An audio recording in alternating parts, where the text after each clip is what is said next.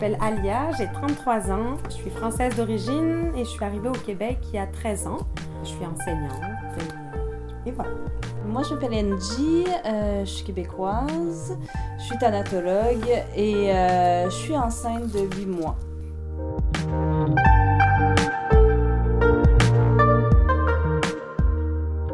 Lilith, Martine et les autres au Québec.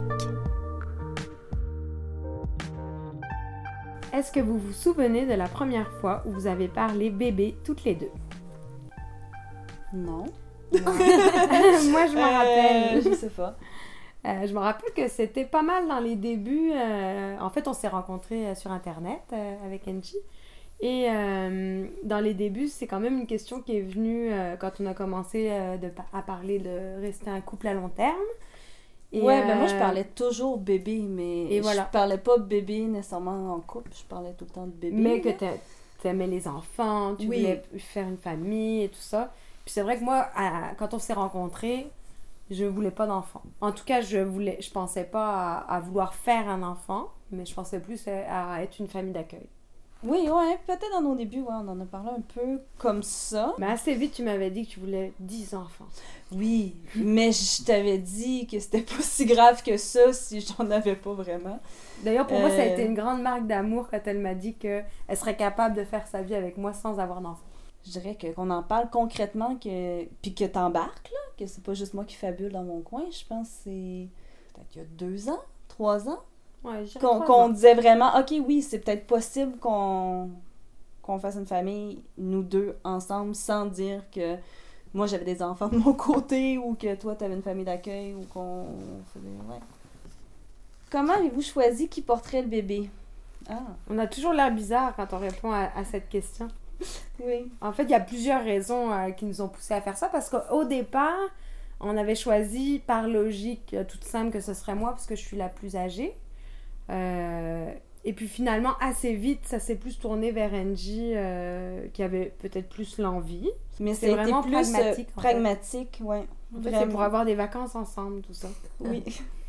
Étant donné que nous, on a droit de 52 semaines de congé de maternité pour la, la mère, dans le fond, celle qui Celle qui accouche, celle qui porte, euh, qui peut être séparée.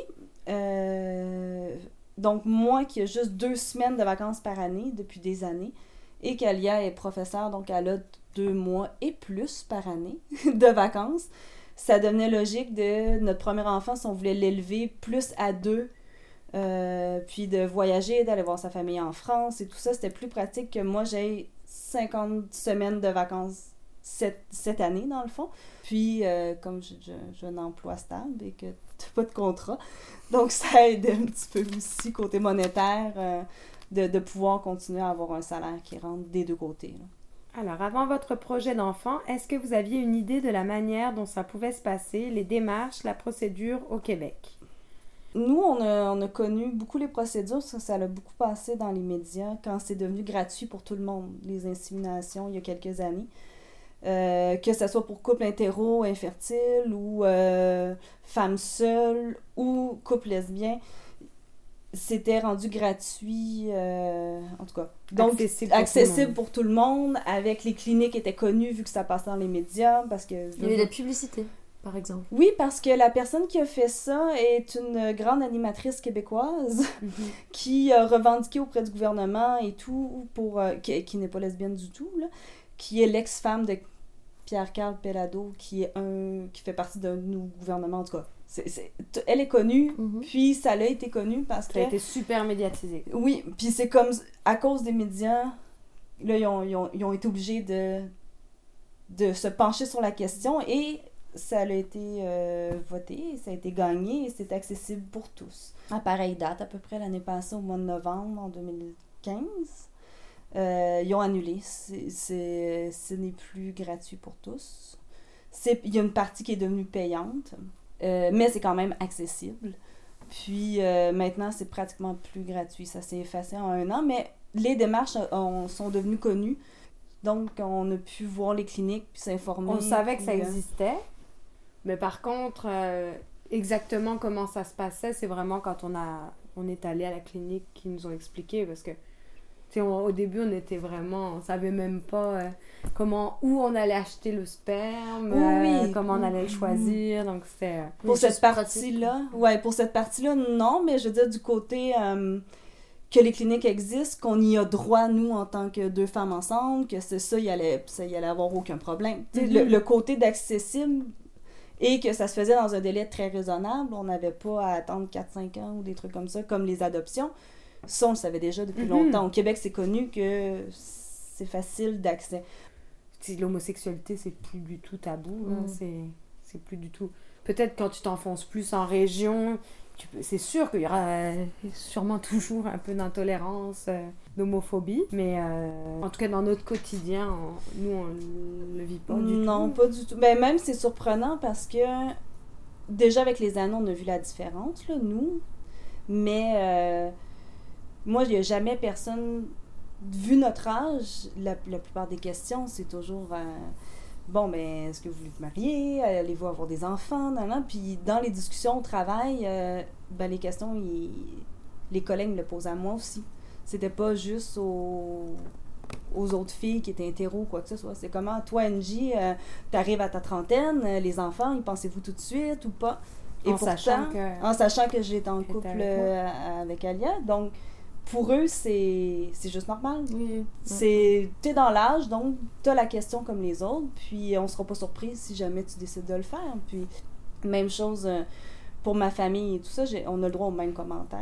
Puis, euh, donc, on sait, on savait d'emblée qu'on n'allait pas se faire juger, euh, en tout cas pas par nos proches, mais j'imagine que y a, y a- il y a d'autres personnes qui ont qui l'ont plus difficile que d'autres, mais nous, c'est c'est quand même assez facile. Mhm. On n'a pas eu de mauvais commentaires. Tout le monde était très heureux pour nous. Puis Puis même à la clinique, je veux dire, c'est euh, c'est très courant. euh, dans la salle d'attente, on voyait beaucoup de couples de filles, puis euh, tu tu te sens pas du tout jugé par les infirmières. C'est Non, puis les formulaires sont faits pour nous aussi. C'est directement sur le formulaire, ils mettent MMFF pour femme, femme, femme, homme. Puis c'est- la case, elle est là, elle existe. C'est pas, ah ben là, on est prêt qu'un vieux formulaire, puis c'est marqué papa puis maman, puis on sait pas quoi faire. Là. Puis même moi, en tant que euh, celle qui porte pas l'enfant, je suis vraiment reconnue comme son parent euh, officiel, quoi, légal. Oui, sans adoption. Sans Mhm. adoption surtout. C'est donc à la naissance, même avant. Si on se séparait là en ce moment, elle pourrait avoir son droit de maternité. Parce que elle pourrait prouver que c'est elle la deuxième mère, étant donné qu'elle fait partie de toutes les démarches qu'on a fait euh, pour, euh, pour avoir la, la procréation assistée. Donc, c'est des démarches qui incluent vraiment la deuxième personne. mhm. Oui, il y a oui, pas Légalement. Dès le départ. Légalement, puis, euh, exactement. même si on, on se l'était même dit au départ, tu vois, si on se sépare pendant la, la procédure, Mm, mm. euh, ça change absolument rien. Je resterai quand même la mère de l'enfant. il n'y aura pas l'idée de dire Ah, mais toi, t'es ma vraie mère, puis toi, ben, tu m'as adopté, mais si j'étais pas euh, ce que tu voulais, tu m'aurais peut-être pas adopté ou t'aurais pas. Là, c'est non, je- on a décidé de te faire ensemble, puis t'étais même pas encore créé que légalement, j'étais ta mère, j'existais, puis les papiers, c'est, c'est, ce n'est pas un enfant adopté par un deuxième parent. C'est déjà inscrit, puis ça aide beaucoup parce que dans certains pays, ils peuvent sont obligés d'adopter à la naissance le deuxième parent.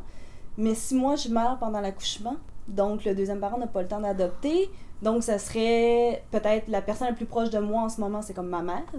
Donc c'est ma mère qui aurait la garde de l'enfant parce que moi je suis décédée pendant mon accouchement. Mm. Mais là, légalement, c'est pas ça. C'est de toute façon, elle est déjà la mère. Donc ça, Mm. ça fait une grosse différence dans des cas extrêmes comme ça parce que c'est c'est- reconnu euh, dès le départ. Est-ce qu'il y a des procédures spécifiques au Québec? Par rapport au Canada ou à la France Euh, Au Québec, en tout cas, euh, ce qui se passe, c'est que on peut pas acheter euh, du sperme du Québec parce que c'est considéré la vente de sperme ou d'ovules, par exemple, c'est considéré comme du trafic d'organes. Bon, on pourrait en avoir du Québec, mais il faudrait avoir un donneur connu. Si on avait un donneur connu, on, on voudrait ce sperme-là. Là, notre clinique de, de cet homme-là, la clinique pourrait faire les tests et le prendre et tout, mais il faut être sûr qu'il n'y ait aucun échange monétaire. Parce que sinon, ça fait trafic d'organes. Mhm. Puis nous, c'est sûr qu'on a eu des propositions euh, d'amis, de connaissances, euh, entre autres des couples homosexuels euh, hommes qui se proposaient. Et puis, euh, ben, nous, on a fait le choix de prendre euh, euh, du sperme de l'identité connue, mais pas d'une personne de notre entourage, parce qu'on voulait vraiment que ça reste notre projet de couple à nous, finalement. J'ai toujours pensé qu'on sait jamais comment qu'on peut réagir. C'est facile de dire aujourd'hui, ah, ben ça sera pas mon enfant, je vous donne juste mon- sperme. Mais qu'à un moment donné, il le voit. Ou que même l'enfant, je serais pas capable d'y mentir, donc il le connaîtrait. Pour dire, bon, ben c'est ton donneur, c'est de lui que tu viens. Et comment tu peux empêcher un adolescent de 17 ans de cogner à sa porte et dire que c'est lui son père? Ou vice-versa, comment tu peux empêcher un, un homme de dire, ben c'est mon fils, je vais faire un test de paternité, puis je pourrais arriver. euh, t'sais, Là, c'est- ça fait trop de débats. Puis il y en a qui le font, d'avoir une famille, dire ben, t'as un papa, une maman, mais maman est. T'as une belle-mère, maman est en couple avec une, ma- une autre femme, et papa est en couple avec un autre homme, donc c'est une famille reconstituée dès le départ. Il y en a même qui font ça pas dans but, des euh, duplex, tu sais. La famille de- des deux mamans habite à un C'est étage, les deux papas Vous avez rencontré étage. des gens comme ça? Rencontré nous-mêmes, Mm, non, mais non. entendu parler, ouais. Ouais, mais c'est pas le genre de truc qu'on voulait. Puis je me suis toujours dit, c'est beau dans, dans des belles situations, mais ça peut tellement mal aller, dégénérer. Puis après, dans les procédures, au Québec, c'est ce qui est spécifique, c'est que tu as le choix de, de prendre un donneur avec une identité euh, ouverte ou avec euh, une identité euh, pas cachée, mais euh, fermé. fermée. Puis les donneurs sont souvent. euh, ben, comme comme il y a peu de donneurs québécois parce que c'est pas rémunéré, c'est souvent des donneurs américains. C'est Ouais. ça. Et puis euh, l'identité, ben, nous, on, a, on s'est quand même beaucoup posé la question parce que so- soit on choisissait quelqu'un avec l'identité fermée en se disant de toute façon c'est nous les parents de l'enfant, puis on veut pas que l'enfant soit tenté d'aller vers euh, ce donneur finalement.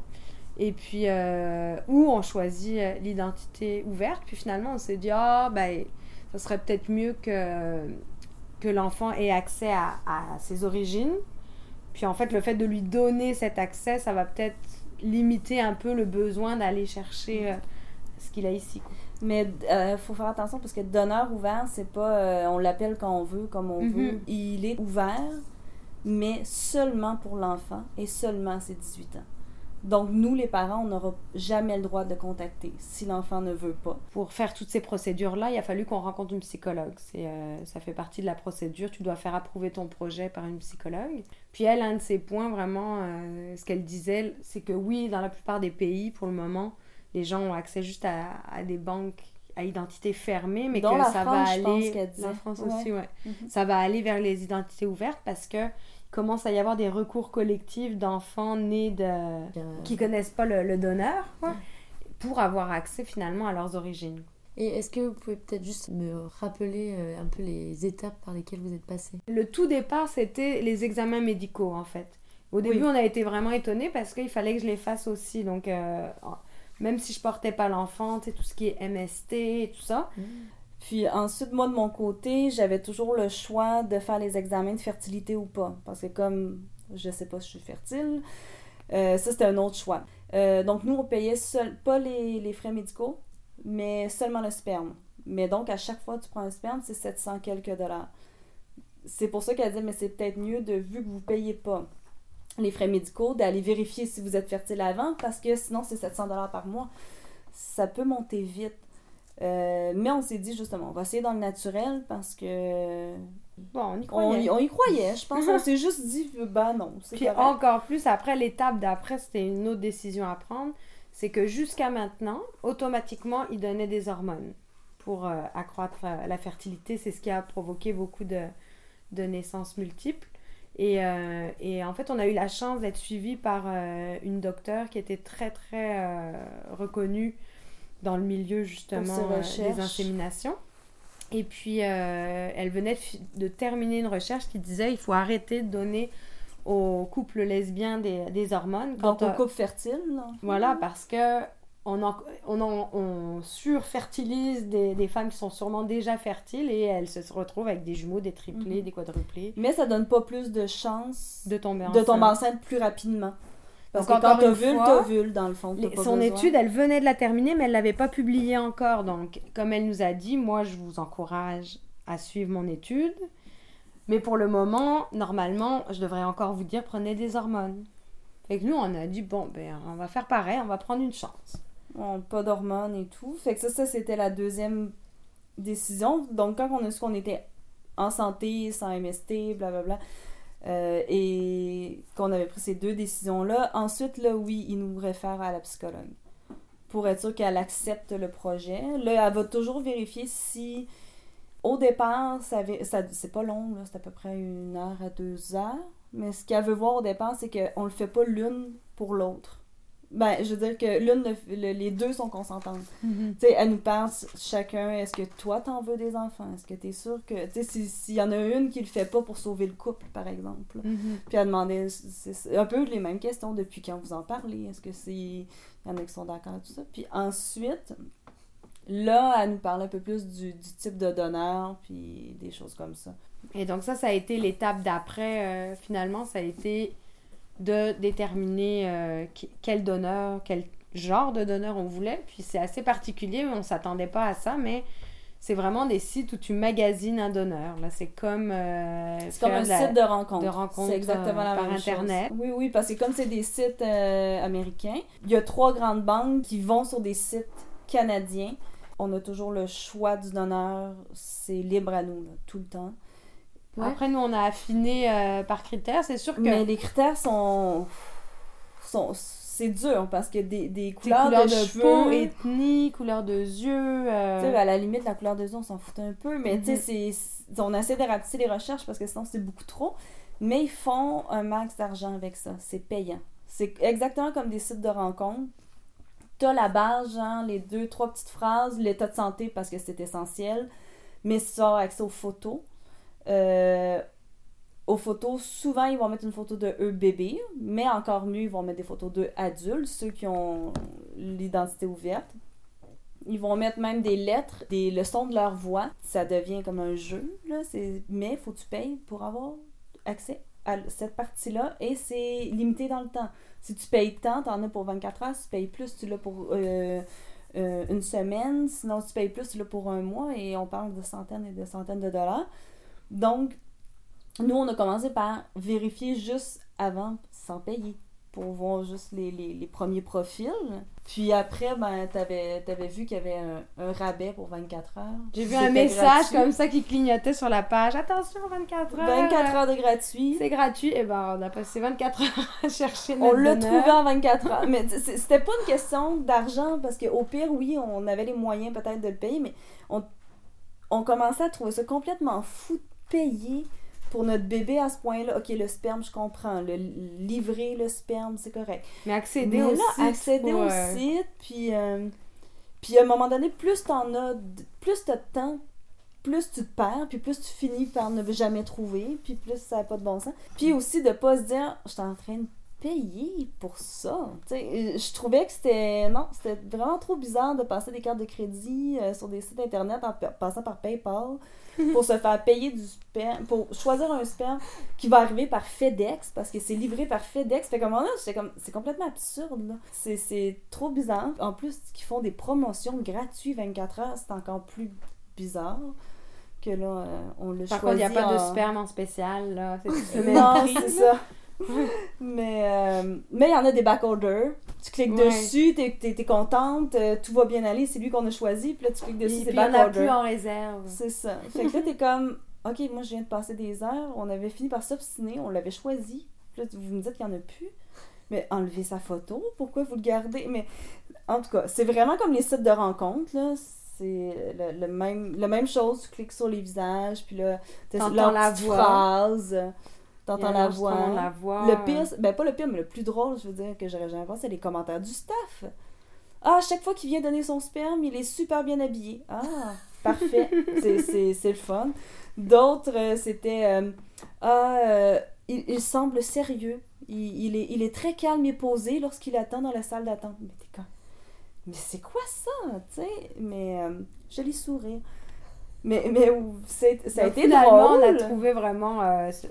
On l'a choisi, c'est simple, on l'a choisi vraiment sur des critères physiques parce qu'on le trouvait euh, très beau. Ben non, pas juste ça. Mais c'est sûr qu'au début, oui, parce que on regarde les photos, on n'a pas le choix, on ne commencera pas à lire tous les profils, c'est beaucoup trop long. Fait que oui, sur, sur le coup, c'était physique. Là, il- Mais il- c'est sûr qu'on voulait un donneur de couleur. On voulait aller chercher soit les origines d'Engie chinoises, soit mes origines arabes. Ben, parce qu'on s'est toujours demandé sur quels critères. Puis la plupart des couples hétéros infertiles, c'est facile.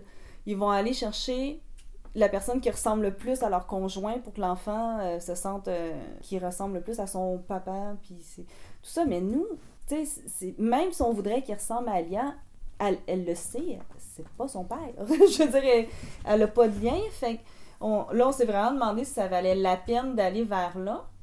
Puis si on prenait un donneur chinois ben c'est moi qui le porte.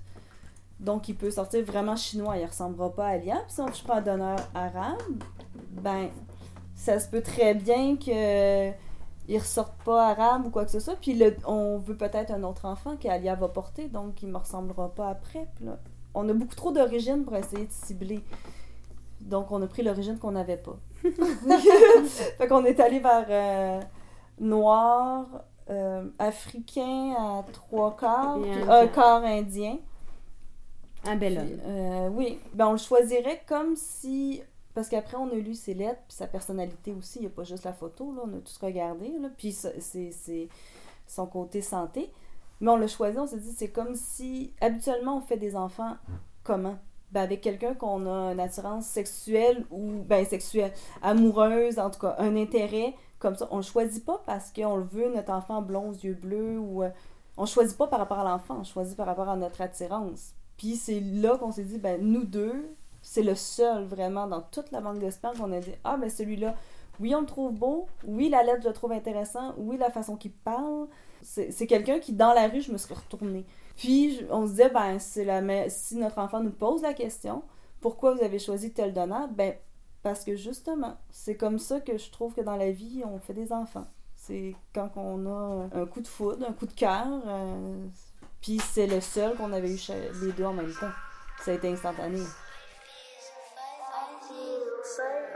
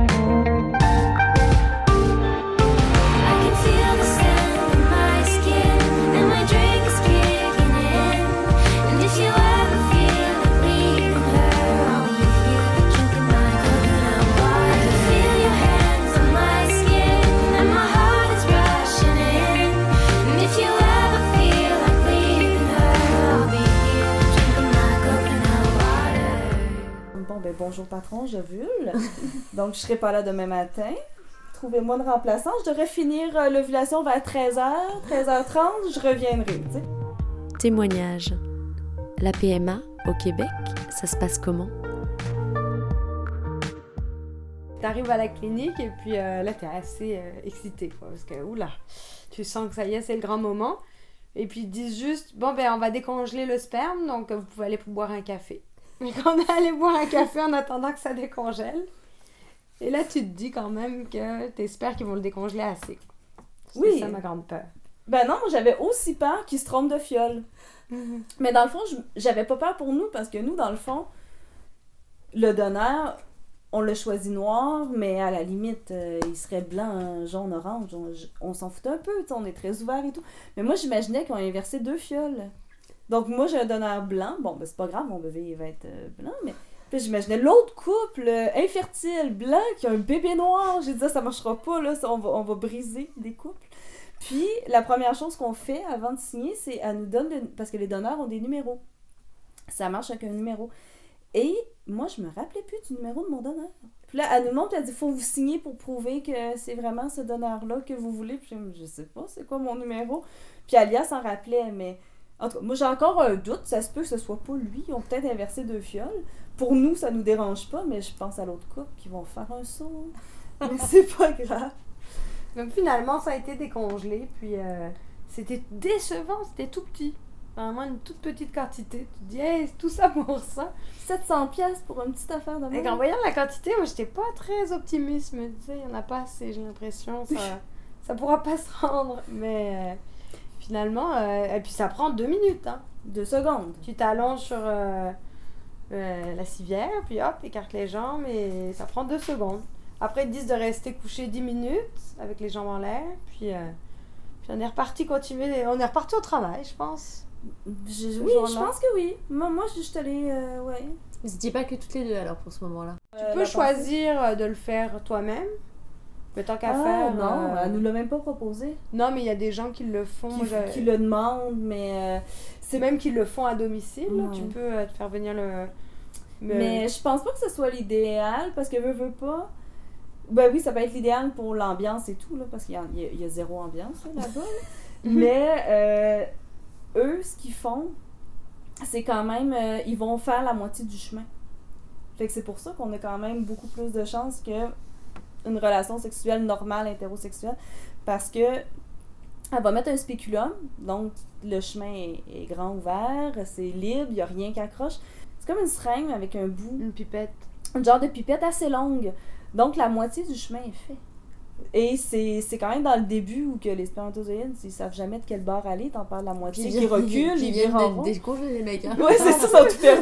les aider. Ouais, fait, fait que la- ça aide beaucoup, beaucoup de le faire faire par un médecin qui va aller le porter au bon endroit, qui elle en plus le voit, elle a une lumière, elle va regarder vraiment que si t'es- tout est dégagé. Et avec euh, les sécrétions qu'elle elle voit, elle est sûre que ton test d'ovulation il est bon. Ça, ça a fait rapidement parce que je tombe enceinte en mai et notre premier coup de téléphone à la clinique, c'était en novembre. Fait que c'est en moins d'un an, euh, j'étais enceinte. là, dans toutes ces démarches. Fait que c'est quand même vraiment rapide. Parce que en novembre, quand tu les appelles, t'as pas un rendez-vous en novembre. Puis je me rappelle, ça tombait dans le temps des fêtes. Fait que notre premier vrai rendez-vous qu'on s'est assis à la clinique, c'était en janvier. Fait que moi, je m'attendais pas, là, qu'en moins de six mois, euh, poup poup. euh, Eh oui, ouais. Ben, je, suis bien contente. Mais ça a surpris tout le monde aussi, là. Ouais. Comment a réagi votre entourage? Et plus généralement, comment réagissent les gens à qui vous le dites? Ben Ça, ça a été euh, très différent, en tout cas pour moi, au Québec et en France. Parce que au Québec, j'en avais quand même parlé euh, à la plupart des personnes euh, que je connaissais. C'est beaucoup plus facile d'en parler aussi de vive voix. Puis les gens que je côtoie ici tout le temps, euh, ils connaissent NJ, ils nous voient aller aussi, ils savent qu'on a acheté une maison, qu'on construit quelque chose de, de sérieux. Donc, euh, ça n'a pas vraiment, du côté de mon entourage au Québec, euh, surpris les gens. Et la plupart étaient même tous très contents, très positifs. Puis ils te connaissent au quotidien aussi. Bah, le côté français, c'est sûr que ça a été beaucoup plus surprenant. Puis moi, au début, j'ai eu un peu de, du mal avec cette réaction parce que je la comprenais pas. J'ai même des amis qui ont réagi un peu. euh, tu sais, c'est comme s'ils se sentaient pas heureux pour moi, certaines personnes, parce que pour eux, c'était quasiment impossible que je, je sois un couple de filles qui, qui ont fait un bébé. Et euh, donc après, les, les explications, je leur expliquais, puis finalement, là, je voyais que- qu'ils étaient contents pour moi, mais je trouvais ça un peu étonnant parce que tu t'attends tout le temps à la grosse réaction quand tu vas dire à quelqu'un euh, je vais être maman, tu sais. Mais Ouais, là, le fait de dire je vais être maman, mais je suis pas enceinte, C'est ça. ben, ça faisait tout le temps un genre de décalage. Puis euh, moi, je voulais juste que les gens me prennent dans leurs bras pas, et puis qu'ils me disent félicitations comme Mais que t'avais monde. pas ici, par. Ici, c'est euh, c'est comme si on était un couple hétéro, il Oui, n'y a pas ben, de c'est comme si c'était le père. Ouais. Alors qu'en France, j'ai senti un peu le, le décalage, mais je pense que c'est vraiment un manque de. Comme il n'y a pas d'accès à ça finalement en France, ben c'est sûr que les gens, c'est- il y a toujours la, la l'effet surprise de comment c'est possible. Mhm. Ouais. J'ai compris, mais sur le coup, des fois, ça m'a un peu déçu. J'aurais voulu que les gens sautent de joie, puis c'est Mhm. tout. Tes bouches de champagne, merde. Bah voilà, c'est ça. Je suis Ouais. pas enceinte, justement. Ouais, c'est ça, c'est la première fois que tu peux devenir mère, puis pouvoir boire, puis fumer si tu veux, Mhm. tu sais. Euh, ben moi, ma famille était trop contente, ça s'est mis à pleurer, ma mère et tout. Mon père, qui est chinois, lui, qui est plus pragmatique, et qui était très... euh, parce qu'il me trouvait très, très mince, là. Euh, ben lui, son premier réflexe, et ça- dans le fond, ça m'a vraiment... Ça ça m'a un peu fait chier, mais ça m'a vraiment touché parce qu'il a pensé à Lia tout de suite. Au lieu de dire « Ah, félicitations », il a fait « Mais pourquoi c'est pas elle qui le porte? » Alors, ça m'a un peu insulté, ça veut dire c'est moi la grande. Non, non, pas, pas- non, mais il pense plus à santé parce que je suis trop petite. Mais ça le fait vraiment, tu sais, profitez-en, vous êtes deux mères, vous avez deux utérus. Ok, pour lui, il n'y en a plus de différence. Ça va être son, son petit enfant pareil, que ce soit moi ou elle, tu sais, qui le. Puis sinon, euh, toutes les amies, ben tous nos amis savaient déjà que j'ai toujours voulu avoir un enfant, fait que c'est eux-mêmes qui, qui, allaient vers nous. C'est quand, quand vous, c'est quand, quand vous allez le faire. Puis au travail, j'ai des gens de entre 20 ans et 80 ans. Il n'y en a pas un que sourcillé. C'est juste normal. Et même au party de Noël, j'avais. euh, Alia est venue, elle était invitée. Puis euh, ma- la mère de mes patrons, qui a 80 ans, est allée féliciter Alia. Puis elle a dit Quel beau projet, je suis fière de vous. Mais moi, je m'attendais pas à ça. Je pensais à moi, oui, parce qu'en plus, je suis son employée et c'est moi qui est maman. Je me dis Bon, ben, qui porte elle va, m- elle va me féliciter par politesse, mais qu'elle prenne le temps d'aller voir Alia pour la féliciter du projet. Elle a 80 Elle disait ans. vraiment qu'elle trouvait ça beau de voir que maintenant c'était possible. C'est ça. Qu'il n'y ait plus vraiment de limite. S'il y a de l'amour, ben, tu as le droit d'avoir des enfants. Mm. On est encore surpris de voir que justement c'est si facile. Les voisins, qu'on connaît à peine, ils sont contents pour nous. Mais au niveau mais- administratif, en tout cas pas- au Québec depuis plusieurs années, c'est complètement maintenant, t'as plus les cases euh, mari-femme, tu sais, ça n'existe plus. Ou père-mère, euh, ben, ouais, père-mère, ça n'existe plus. C'est deux cases? C'est parents et parents numéro 1, parents numéro 2. Non, mais ce qu'ils vont inscrire, ouais, maintenant aussi, ils ont marqué euh, une case, père-mère, une case, père-mère. Donc, Mhm. t'écris ton nom, tu coches t'es une mère, puis l'autre écrit son nom, tu coches encore mère, c'est tout. Donc vraiment au niveau administratif, t'as plus du tout de... Mm. Mais les gens s'excusent. Quand j'ai appelé, là, euh, il y a pas longtemps pour euh, euh, le truc parental, là, pour se, la congé parental. le congé parental pour se faire payer, j'avais des questions, puis là, je parlais. Et là, j'ai dit oui, mais euh, pour le congé, l'autre congé, puis elle dit ah, ben pour votre mari, tatata. J'ai dit ah non, pour ma conjointe. Elle dit Ah, excusez-moi, j'ai oublié de vous poser la question. Je dis ben non, c'est correct. Non, non, mais excusez-moi vraiment. Donc, euh, pour la deuxième mère, il va avoir un congé parental. Là, elle, était toute mal. Puis j'étais comme ben non, mais c'est correct. Tu pouvais pas, elle pouvait pas savoir, mais il y a, c'est rendu que c'est, courant. on pourra pas parler encore courant. d'égalité à 100% là, avec les couples hétéros, ça c'est certain, mais, Non, mais. mais on s'en rapproche quand même.